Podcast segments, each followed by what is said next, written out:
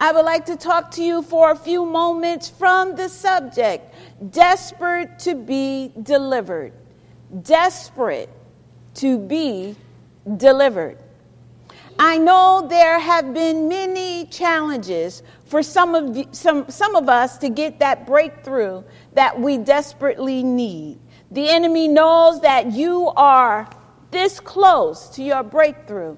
So he's trying to do everything in his power to keep you from reaching and experiencing the ultimate breakthrough you need in your life.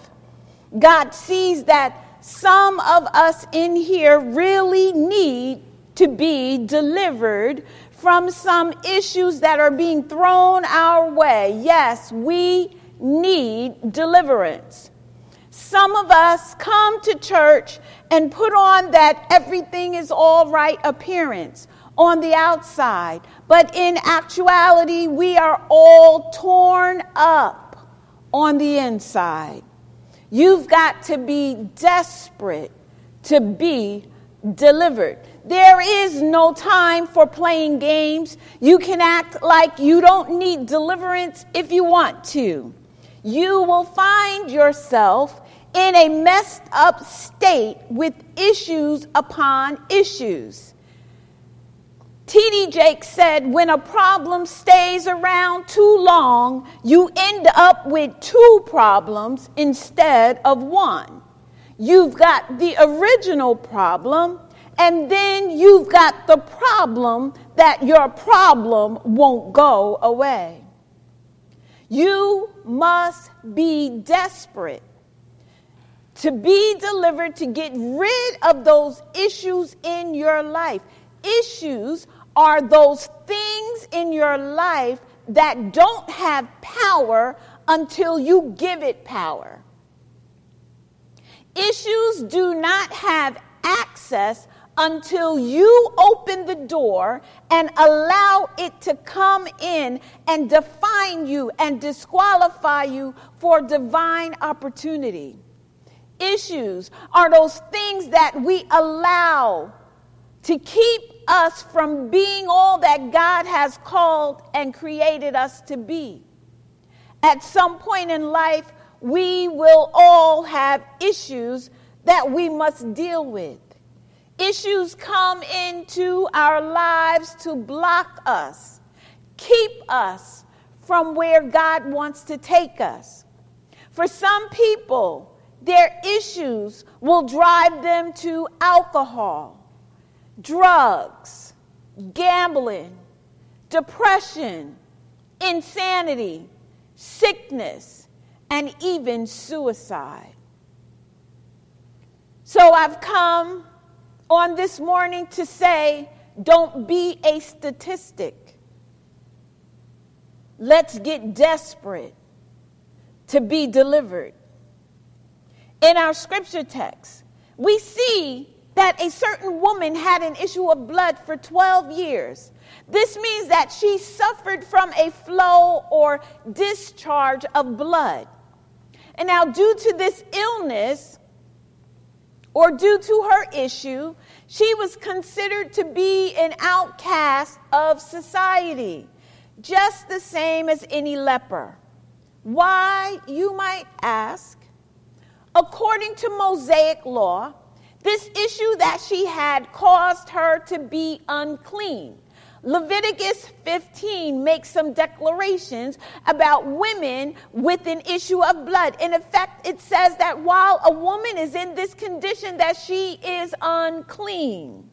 She couldn't touch anyone or anything without the object of her touch becoming unclean. Being classified as unclean also meant that she was not allowed to go to temple to worship. So, this physical issue that she was struggling with, which made her weak in her body, also led to social issues. She could not be married because through physical contact she would defile her husband. If she had ever been married, her husband would have been forced to divorce her. She could not work around others because of the danger of defilement. This illness, which led to social issues, also caused emotional issues, financial issues, as well as spiritual issues. And we can definitely say that this woman has some serious issues. So now that we have a clearer picture of this woman's situation, let's examine our own life. Are you aware of your issue? What type of issues are you dealing with? Whatever it is that is causing you from feeling whole, whatever it is that's causing you to feel disconnected from your community or disconnected from yourself is an issue. I don't know what your issue is, and I don't need to know what your issue is. God knows what it is. He knows that there is somebody in the house this morning that is tired of going through the mess in their life. He knows that there is somebody in the house this morning who is about to throw in the towel. He knows that there is somebody in the house who is frustrated. He knows that there is somebody in the house who is sick and tired of being sick and tired. He knows that there is someone in this sanctuary right here, right now, who is desperate to be delivered. This woman's desperation says to me that she did not resign and resolve to just settle with her issues because she couldn't get rid of it. Her desperation says to me that she did not equate futility with failure, but she knew that life could be better, that her days could be brighter, and because she knew that, she refused to allow herself to live with something that does not belong to her. I pose this question to you What are you living with that doesn't belong with you? What have you settled to keep because you are tired of trying to get rid of it? Is there anybody that can say, I am desperate to be delivered? when I examine the life of this woman with the issue of blood, I'm trying to figure out how is it that she is able to keep her hope alive through years of helplessness. And then I thought, hey, she's been bleeding for 12 years. I could barely deal with it just a few days. But this sister here, endured it for 12 years. You are not supposed to bleed constantly for that long and live. Understand this she's still alive with something that should have killed her. Is there anybody who knows that some of the stuff that you've been through should have killed you by now. Is there anybody that knows that some of the struggles that you have been in have killed other people, but you are still here? God wants you to know that the reason it didn't kill you is because He did not send it to kill you, but it was sent to develop you. So God is not through with you yet.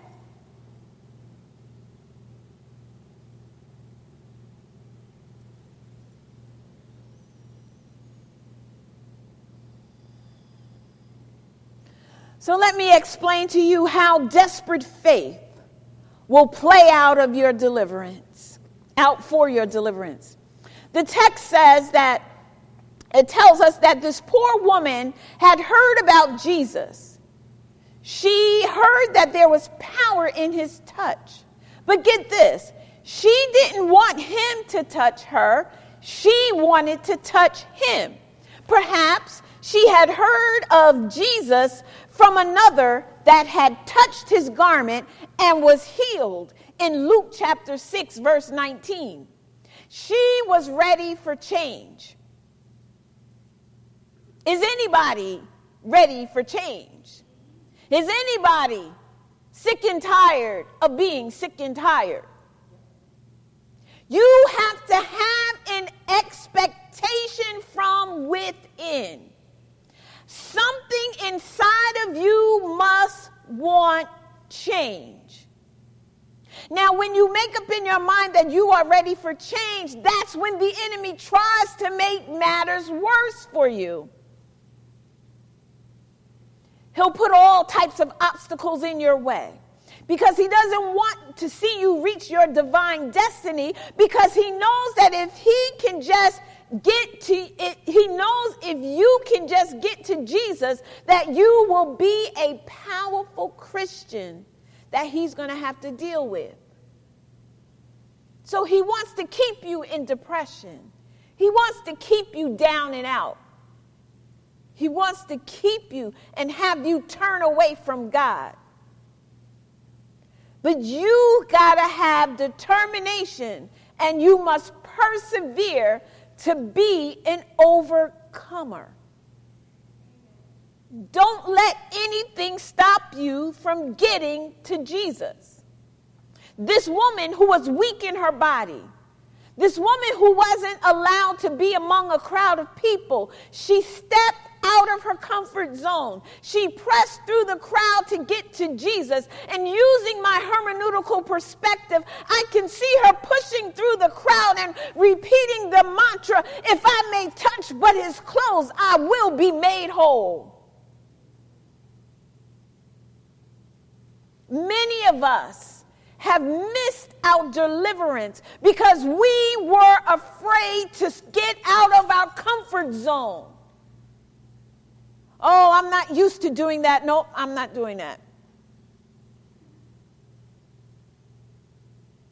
I'm not doing anything different. Some of us are even afraid to feel the presence of the Lord because we've never experienced it.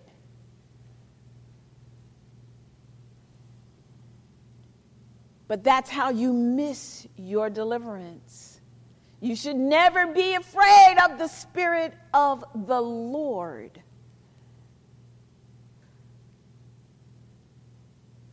You see, the enemy will fill your head with all types of nonsense so that you can stay bound by your issue. Satan will try to make you believe that you are too messed up to go to Jesus. You can never be too messed up to go to Jesus, for Jesus specializes in mess ups. For my Bible tells me that we all have sinned and come short of the glory of God. All of us, every single one of us. We have sinned, we've come short of the glory of God. But we're never too messed up to come to Jesus. I don't care what's going on in your life, I don't care what you did. Come to Jesus just as you are, without one plea. Woo! I'm getting happy up here, y'all.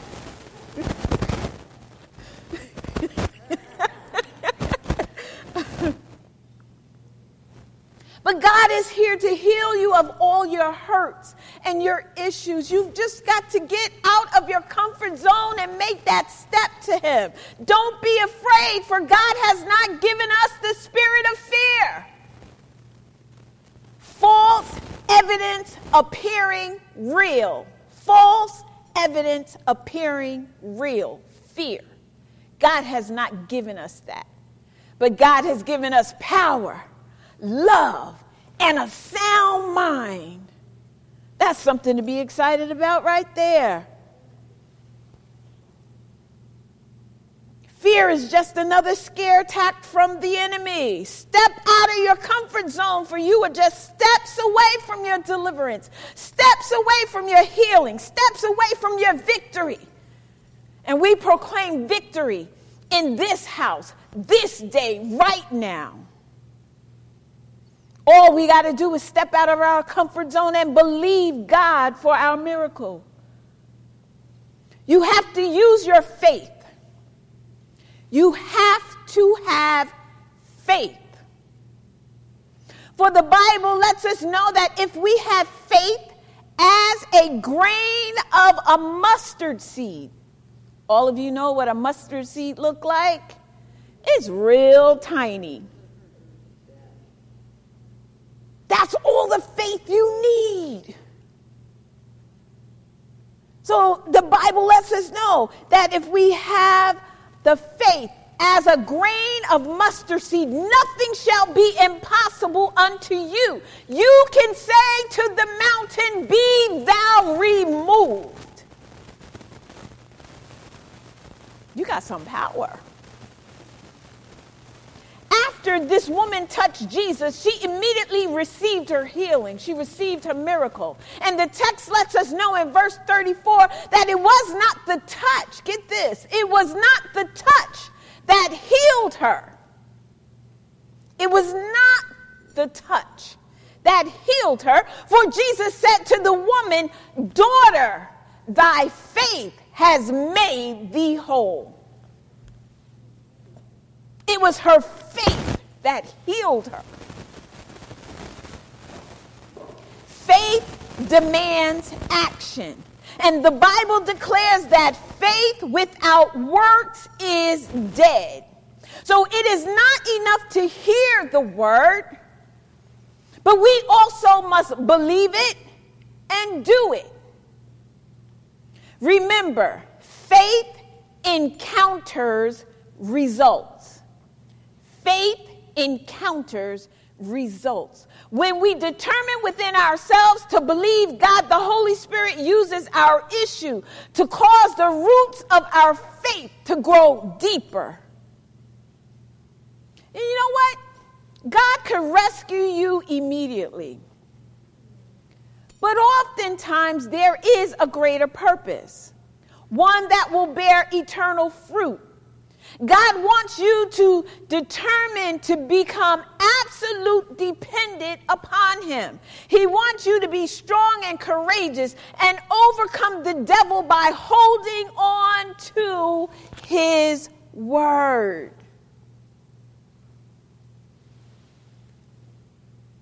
It is important to know that real faith has a contact that is intentional and not incidental. It's intentional and not incidental. There is purpose. The text says the woman touched Jesus, and when he realized that power left him, he said, Who touched me? Jesus knew that somebody just received some of his power, and he wanted to know who had it. Everybody was touching Jesus. Get this. Everybody was touching Jesus, but everybody didn't receive. So, what does that tell you? If everybody's touching Jesus, but everybody didn't receive, the power is predicated on purpose, which means you can be around him and get nothing from him if you didn't come to him for the right reasons. So we all could be in worship service. And say, this side over here can say, Oh, I really felt the presence of the Lord in that place. And then we could have some over here said, Oh, it was so boring. Oh my God.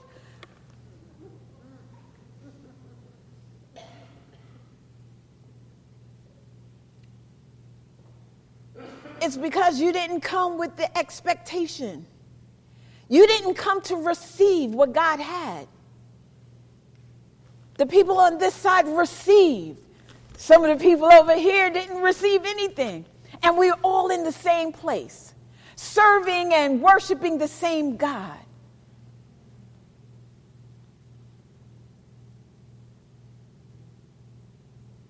So, all those people that were around there, they didn't come for the right reasons.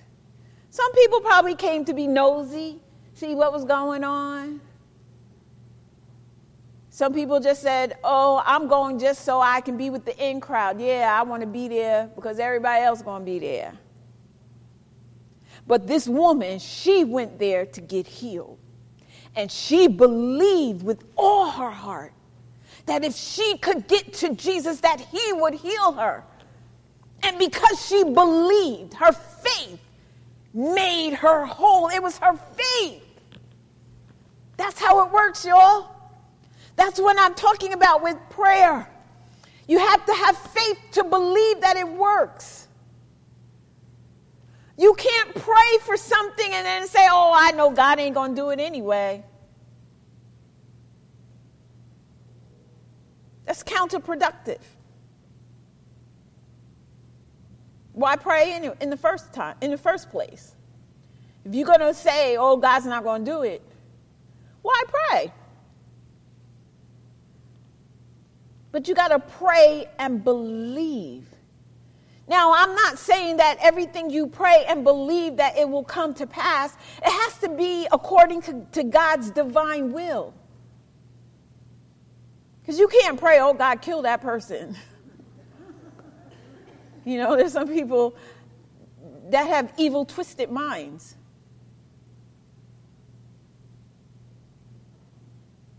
But you have to pray according to God's will. God, if it's your will, I believe you will heal me. I believe you will send victory.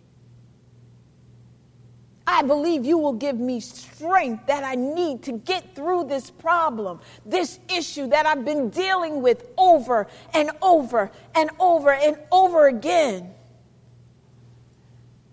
We serve an awesome, awesome God. So, as we wrap this up, as we examine this text, we can say that this woman's deliverance did not start with the touch. Because remember, I said that the contact was intentional and not incidental. So, intentionality of the contact did not start when she got there. It started when she woke up that morning because the text says in verse 28 she had thought to herself, which means before she touched him, she started thinking right. Deliverance does not start with the touch. You've got to wake up in the morning thinking the right way. You've got to wake up talking the right way. You've got to put your feet to the ground around and say, This is the day that I get delivered. This is my day to be healed. This is my day for restoration. This is my day to get my joy back.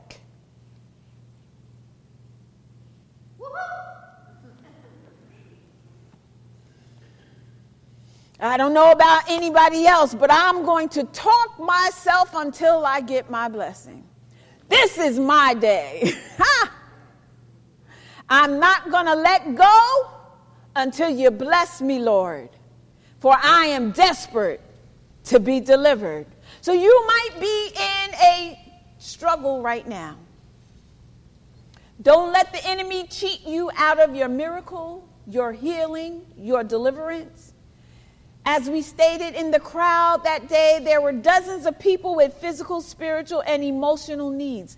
Dozens of people touched Jesus, but only one was transformed. She believed that Jesus could help her. She did what she had to do to touch him, and when she touched him, she was made whole. So don't be one of those people who brushed up against Jesus and leave unchanged. You can be delivered you can be set free this day. Just exercise your faith and believe that you are free from the very issues that were holding you captive. Jesus has the power to change your situation, your life. The revival, the deliverance, the healing, the miracle, the freedom that you seek is only a faith touch away. Let us pray. Father, we thank you for your word. God, we thank you for letting us know that we've got to be desperate to be delivered. If we're seeking change, we've got to be desperate to receive. Oh God, so touch those who are desperate on this morning. God, open up to them and let them see the goodness of, of you, oh God. God, overshadow them with your blessings. Let them know that they're not alone, God, but you are with them every step of the way.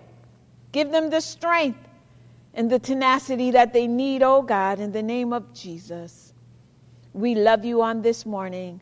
All of these blessings we ask in Jesus' name. Let the church say, Amen.